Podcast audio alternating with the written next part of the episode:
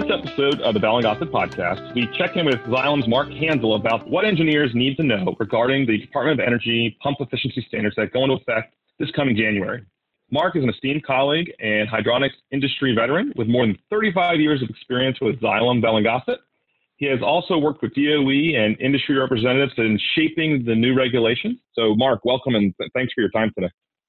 No, thank you, Kyle, for that rousing welcome. And yeah, it's, it's definitely the subject of pump energy consumption has been near and dear to my heart now since 2011 when DOE started their investigation. So uh, we're we're coming down a long and windy road, and you know, getting near the end and the imp- implementation of these rules. So looking forward to talking about it further.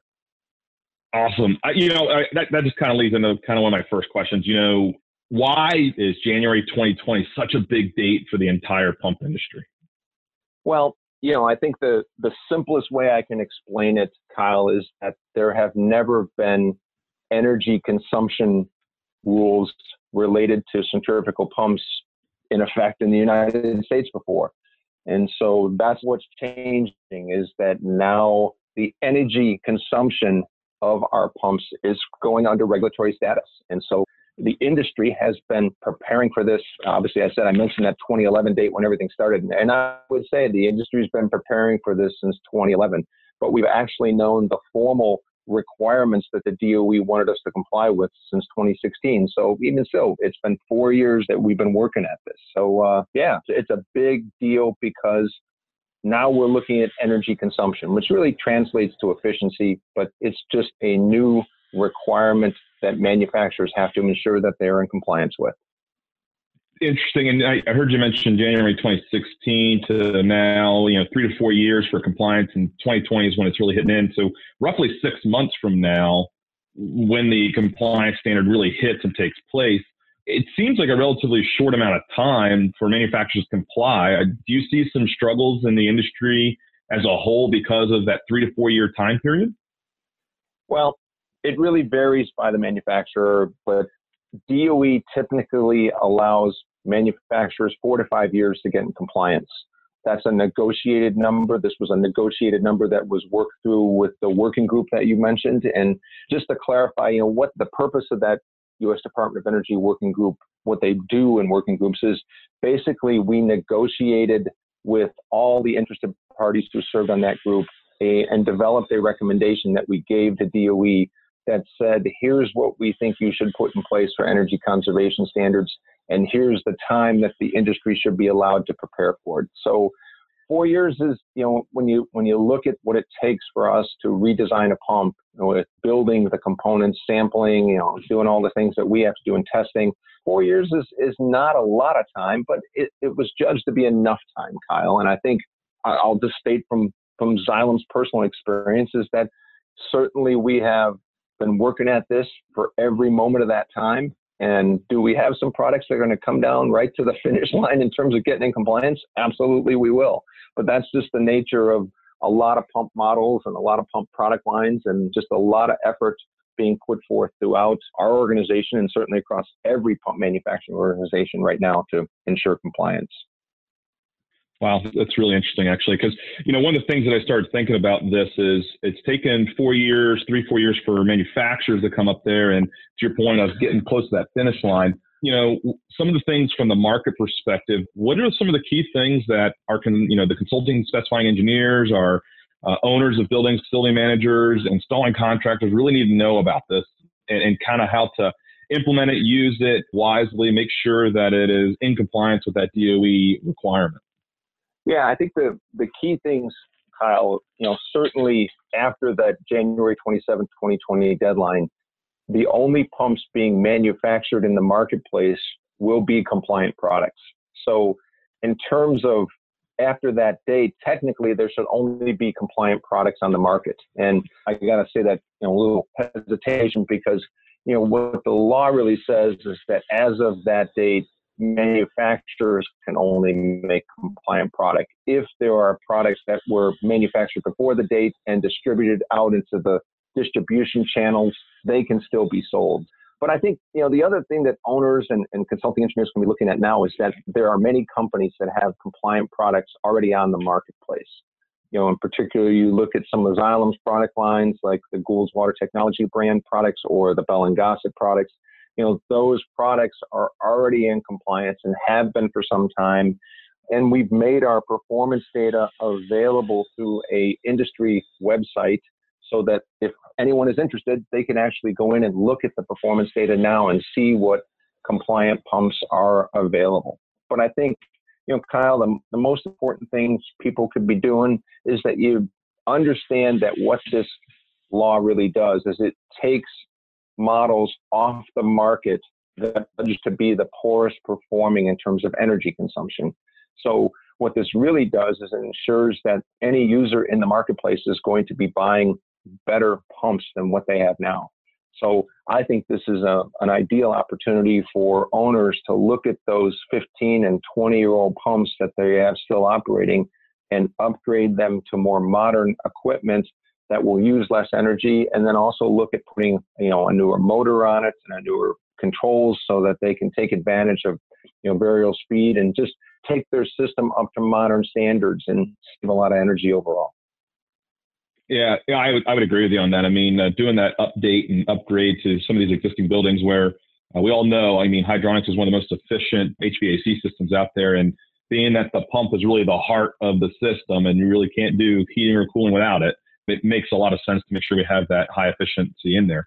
You know, I, I wanted to expand a little bit on there, and I know a, a little bit and a decent amount on some of the DOE stuff, but not not nearly as much as you do.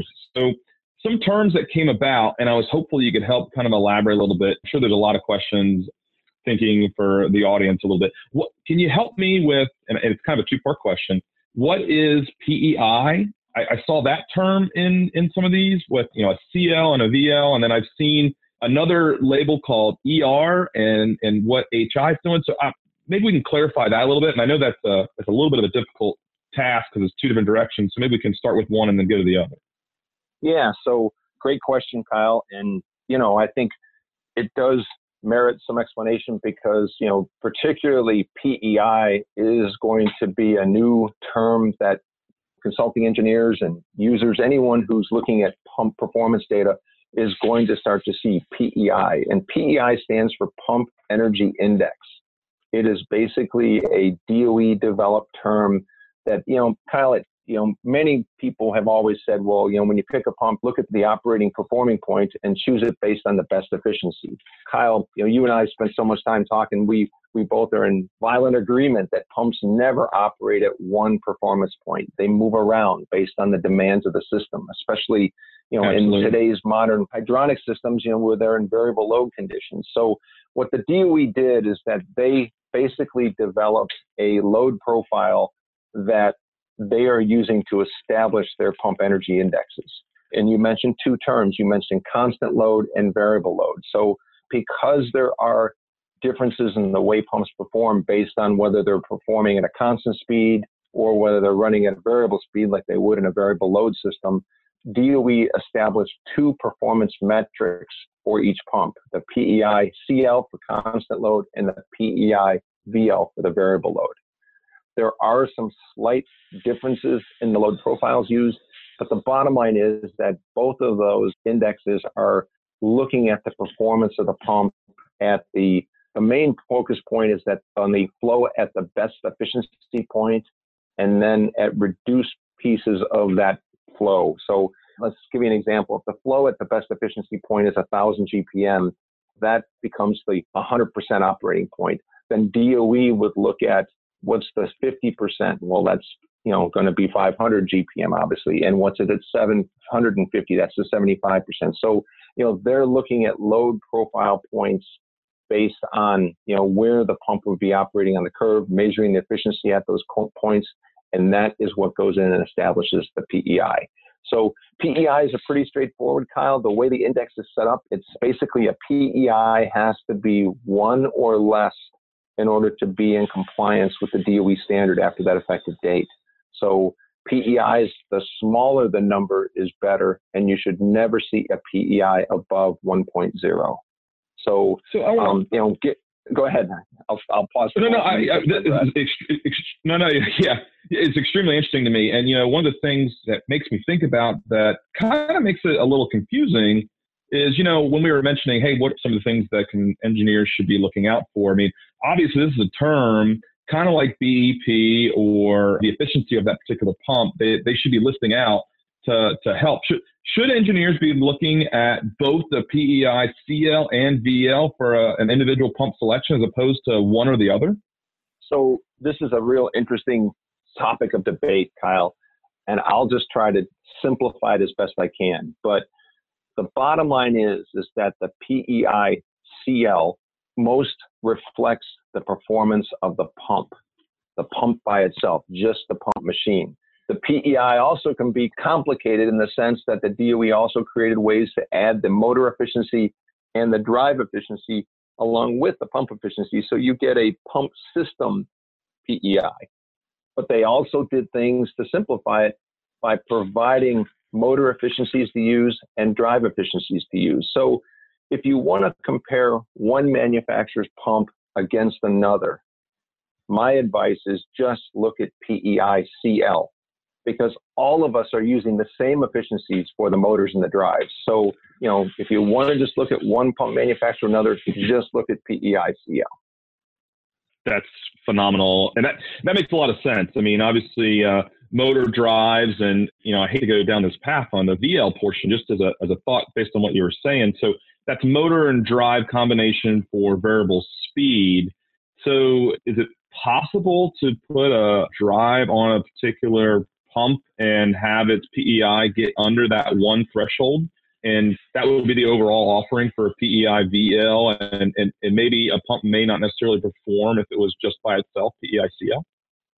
The way the metric is set up right now, that is correct, Kyle, that you could just install controls on the pump and get it into compliance. So Bell and Gossett and Goulds, you know, all the Xylem brands, you know, we did not take that approach. We chose to make sure that our pumps standing alone would be in compliance. So that allows greater flexibility in the way they can be sold. They can be sold without a motor, they can be sold with a motor, they can be sold with controls, you know. So if you get in compliance only by adding controls, you have to only sell your pump with controls. And in order to provide flexibility in the marketplace, in order to be able to sell for retrofit opportunities, we wanted maximum flexibility. Yeah, that makes that makes a lot of sense, and and it really kind of ties back into that uh, understanding of really looking at CL for a pump to pump comparison, and and making sure, obviously, with the VL that uh, you're in compliance as well. Um, okay, so not to muddy the water any further than that, but I saw another term there that kind of mentioned it a little bit ago of the ER label. And I, I think, and I could be wrong on this one, that that was um, influenced by HI or the the Hydraulic Institute. Can you expand a little bit on that? Yeah, absolutely, Kyle. For, for anybody who might not know, the Hydraulic Institute is the North American Pump Manufacturers Association. So all of the major pump manufacturers are members. HI, as we refer to it, also participated in the DOE rulemaking. They were on the, the working group. They had a representative the working group. And obviously, you know, we've worked as an industry through HI to answer questions, to facilitate the, you know, just we, we did a lot of training for DOE. So HI has been very, very important in this whole effort in order to develop an energy conservation standard for pumps. But one of the additional things that they did is that because there were four years to get ready for the DOE rule, and there were some manufacturers that got in compliance very quickly, there were energy utilities, power companies that came to HI and said, hey, we would like to offer a rebate for customers that put in energy efficient pumps. You know, and, and the additional requirement that they, the power companies had is I said, listen, you know, the DOE rulemaking really doesn't go into effect until 2020. So could you come up with another way to measure the efficiency of a pump that we could use for our rebates? So what the Hydraulic Institute did is they basically developed their own new energy rating. That's what ER stands for. It's an energy rating. And Kyle, here's where it gets a little confusing. It's basically the inverse of the PEI. Okay, so now you have energy rating numbers that are greater than one. And the higher the energy rating number, the more efficient the pump is. So, as I said, this was done at the request of the electrical utility industry. We have started to see some of those rebates coming into effect Two power companies Pacific Gas and Electric in Northern California has had a program in place since February of 2018. And Xcel Energy in Minnesota, their program actually, uh, it was supposed to start July 1st. I think it's going into effect August 1st now. But interestingly enough, Kyle, both of those utilities did not use energy rating. They didn't use the ER. They used the DOE's PEI because you have to have the PEI to come up with the energy rating. So they chose not to complicate matters further by looking at the second index. So uh, I'll just say personally, it's very confusing to explain this to people. Why do we have to have another index? Why couldn't we just use PEI? And, you know, it was we thought we were doing the right thing as an industry to respond to the request of the utilities. So that's the simplest explanation. Sorry to be so long-winded that I could offer. No, no, I, I, it's great as an explanation, and I could definitely see how it confused the the marketplace a little bit, and I, I, I kind of find it a little um, little funny and ironic at the same time. You know, uh, that the they came up with the ER rating and for the utilities and the first two utilities out there in California and in, in Minnesota, they, they're not even using it. They're using PEI instead. It's, it's interesting to see the, the back and forth. I mean, it's going to be interesting to see what engineers do because now I'm starting to think more back on if I was that engineer laying out a job, does that mean I need to start putting ER? And now my, my, you know, my schedule starts getting bigger and bigger and more information in there and, you know, really providing calculations and, and whatnot. So, um, it's going to be really interesting to see what happens in, in January of 2020 from, from what it sounds like. In, in, simplistic terms, and I know we went through the inverse of ER and then we went through PEI, CL and VL. You know, I try to simplify this in terms. Is it kind of like putting that, or when you buy a new appliance that has that yellow sticker and says you're going to operate around here effectively? So is that similar? Is a, is a quite a as a as a correlation to really think about this, or is it specific to? So, so what you're referring to is the Energy Star program, which is also um, a U.S. Department of Energy program, but I think there's other federal agencies that are involved in that. You know, and that was put in place just to better inform consumers about the variation available in energy efficiency of products. So that's not what the pump industry is dealing with here. We were really told we want to elevate your products to a higher level of efficiency. So, you know, we're not really providing that range per se of what's available on the marketplace. We, we just weren't asked to do that, Kyle. So it's that is not what we're doing. Got it. That, that makes a lot of sense for sure. Uh, all right. So, uh, kind of thinking, you know, with your title and your involvement with the DOE and what we're talking about here, uh, well, we kind of went into some terms, and I think it's going to be very helpful for a lot of listeners as well what other things are we seeing in the DOE as it comes down to hydronics? I thought I heard there was some circulator stuff going on, and, and I know that was about the same time of new administration coming in. Has any of that stuff uh, progressed? Is it at a standstill? Where, where are we at? Is there anything new that's coming about standard wise that uh, we should be on the lookout for, or, or maybe even have an opportunity to have another podcast over? Yeah, so so thanks for that question, Kyle. This is a great one as well. So the DOE did hold a second group that focused on circulator pumps, which are basically you know smaller hydronic circulator pumps that are used in plumbing as well as heating and you know even cooling applications. And uh, that working group wrapped up in the fall of 2016, right about the time of the presidential election. And it did make a recommendation to the DOE that they implement standards that would require all circulator pumps to be sold with ECM motors. With the administration change in Washington that came right after that, the current administration is more focused on less regulation rather than more. So there's been no movement on implementing that circulator change to require ECM motors. So that basically is is just it, it's not going forward the industry on its own, the circulator manufacturers have agreed to implement an energy rating label, much like what we're using on the bigger pumps, on all of our circulator products. So, and Kyle, this label is more meant to inform users about the energy ranges available in the marketplace. So, the industry is working on implementing that. I think you'll probably start to hear about that sometime, you know, first quarter of 2020 is I think we'll start to go live. But you know, it basically is just going to start to highlight the fact that ECM circulators can save tremendous amounts of energy for both residential and, and commercial customers.